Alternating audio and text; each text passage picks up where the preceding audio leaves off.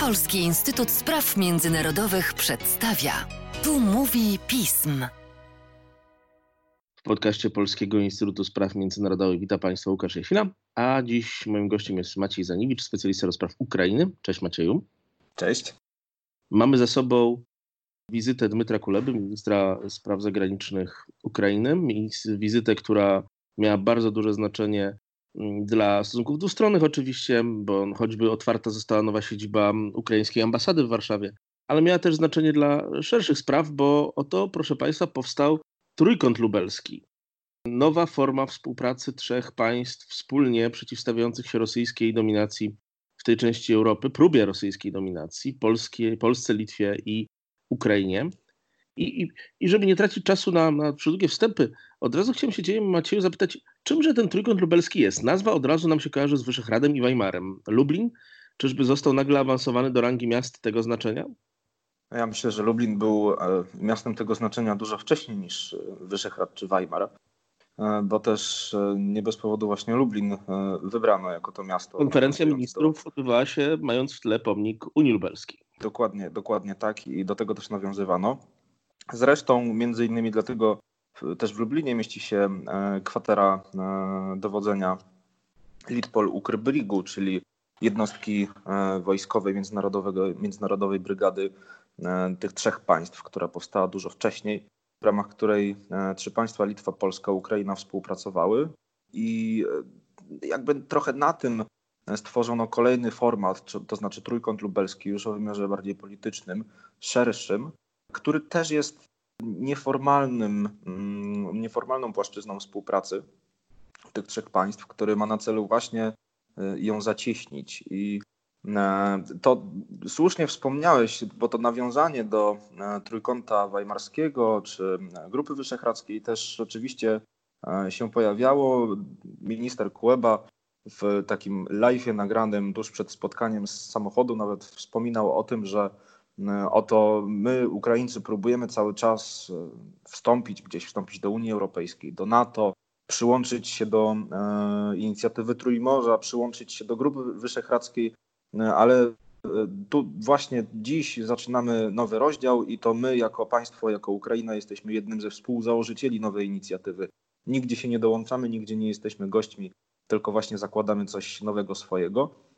I myślę, że pod tym względem jest to też istotne z punktu widzenia e, Ukrainy, że ona stara się wychodzić z jakimiś też współinicjatywami wraz z innymi państwami, żeby rozwiązywać wspólne problemy czy też wychodzić ze wspólnymi inicjatywami na forum międzynarodowym, bo mm, jeszcze, ja myślę, że my przyzwyczailiśmy się przez ostatnie lata do tego, że relacje polsko-litewskie, polsko-ukraińskie, ale też litewsko-ukraińskie są znakomite i w zasadzie tylko pojawiają się, oprócz oczywiście tlących gdzieś w tle sporów historycznych, pojawiają się nowe inicjatywy, nowe płaszczyzny współpracy. Natomiast jeszcze całkiem niedawno wcale tak nie było, zwłaszcza w relacjach polsko-litewskich gdzie chociażby spór o e, tory kolejowe łączące rafinerię PKN Orlen w Marzejkach z Rękę na Łotwie zostały rozebrane e, celowo przez e, koleje litewskie. Tych sporów było mnóstwo, natomiast to, co pozwoliło te spory wycofać, co pozwoliło te spory zażegnać, a przynajmniej przymknąć na nie oko i skupić się na tym, co łączy, no to jest właśnie to, o czym wspomniałeś na samym początku, czyli e, agresywna polityka Federacji Rosyjskiej w regionie, która unaoczniła tym państwom, że no, trzeba poszukiwać płaszczyzny współpracy, bo inaczej my jako państwa e, słabsze niż Rosja zostaniemy przez nią rozegrane. E, dlatego też pojawiały się kolejne inicjatywy i sądzę, że właśnie ten trójkąt lubelski jest formą wciąż nieform, nieformalną, dlatego że nie zostały stworzone żadne instytucje, ale pierwszym krokiem do e, możliwe sformalizowania e, tej współpracy, a przede wszystkim skoordynowania tej współpracy, bo ja myślę, że w dzisiejszych czasach w stosunkach międzynarodowych takie małe, nieformalne, regionalne formy współpracy są niezwykle istotne, ponieważ pozwalają ujednolicić stanowisko mniejszych graczy w relacjach z większymi na poziomie również technicznym. Zostali na przykład e, powołani koordynatorzy, oficerowie łącznikowi w Ministerstwach Spraw Zagranicznych tych trzech państw. To znacznie ułatwi też funkcjonowanie, no, współpracę pomiędzy tymi tymi państwami i też rozwiązywanie sporów, które w przyszłości będą się pojawiały. Ja myślę, że tego typu formy współpracy przede wszystkim mm, przydają się na, na, na te gorsze czasy, które bez wątpienia nastąpią, bo, bo zawsze tak jest w stosunkach międzynarodowych, że po okresie dobrych relacji następują, następuje ochłodzenie. I czasem tak jest, że w czasie tego pogorszenia poprawiają się stosunki jeszcze z kimś innym. No, obydwaj pamiętamy, że kiedyś Ukraina była dla Polski takim krajem, z którym nie było żadnych problemów. Teraz Litwa zajęła trochę to tak, miejsce. Tak, dokładnie. I też historia tu miała znaczenie. Ale Macieju, e, prośba o takie krótkie podsumowanie. Ale jakie są takie naprawdę namacalne efekty tych e, kilku lat nowej współpracy pod, że tak się wyrażę, wpływem zagrożenia rosyjskiego w, w ramach tego trójkąta? Tych e, namacalnych efektów jest całkiem sporo. E, bez wątpienia najwięcej jest w relacjach polsko-litewskich. E, tutaj przede wszystkim wspomniane przeze mnie sprawa Morza, jak została rozwiązana. Koleje litewskie odbudowały to połączenie. Ono było niezwykle, niezwykle istotne, dlatego że pozwalało wywozić produkty ropopochodne wytworzone w Norzejkach do, do Łotwy do Estonii, e, gdzie dominującą pozycję odgrywa e, PKN Orlen, ma około 80% rynku, a więc to też ograniczyło koszty i, i, i wzmocniło pozycję e, polskiej spółki. To jest pierwsza rzecz. Druga rzecz to jest połączenie, połączenie podmorskie elektryczne Litwy z Polską Harman Link, które powstaje i które pozwoli na synchronizację państw bałtyckich z systemem europejskim. Tutaj taka malutka właśnie dygresja, wyjaśnienie. Jeszcze po czasach Związku Radzieckiego pozostałością jest e, to, że państwa bałtyckie nie są zsynchronizowane, czyli ich system elektroenergetyczny jest połączony niejako z e, systemem rosyjskim, białoruskim, ukraińskim, natomiast nie jest połączony, nie jest zsynchronizowany z systemem europejskim. To utrudnia chociażby handel energią elektryczną.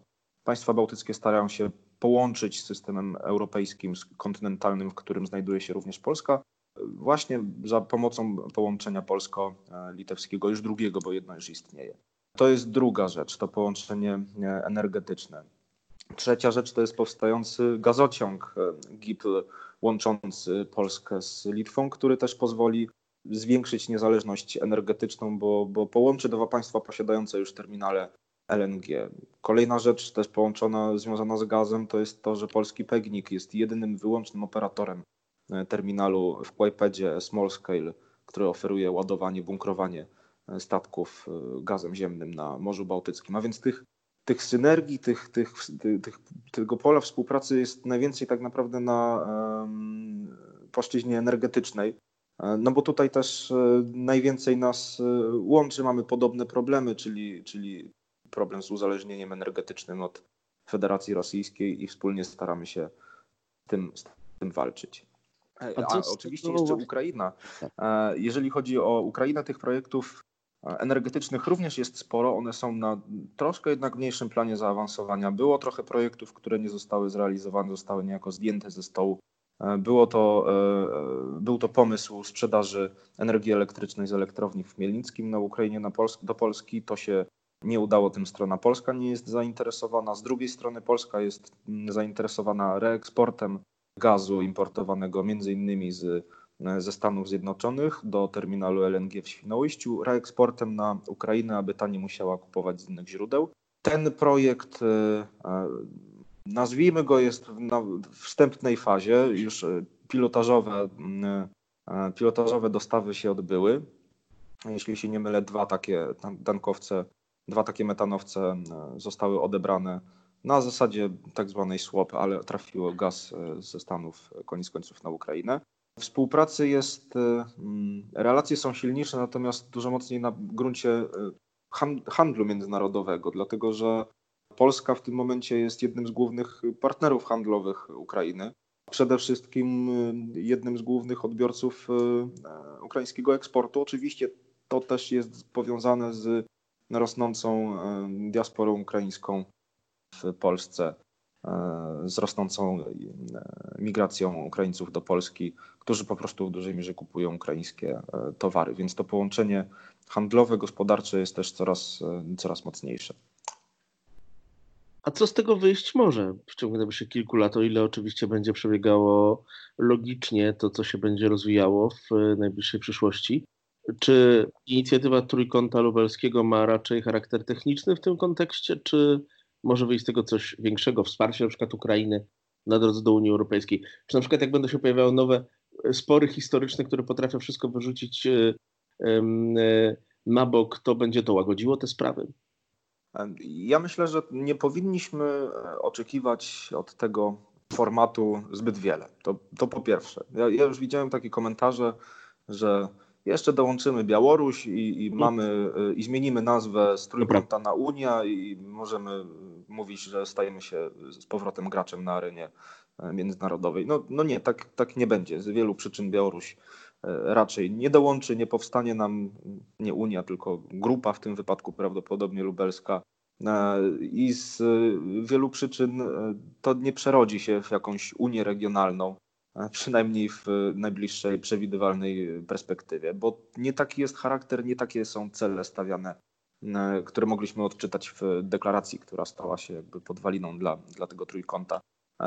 Cele mają raczej wymiar techniczny, czyli właśnie konsultacje, wzmocnienie współpracy, e, ujednolicanie stanowisk, e, ułatwienie właśnie rozwiązywania wspólnych sporów, e, współpraca ekonomiczna, współpraca polityczna, współpraca na przykład na gruncie zwalczania rosyjskiej dezinformacji. To są te rzeczy, które może nie brzmią jakoś strasznie ambitnie, może nie brzmią górnolotnie, ale tak naprawdę są dzięki temu prostsze i łatwiejsze do realizacji i coś z tego może rzeczywiście powstać.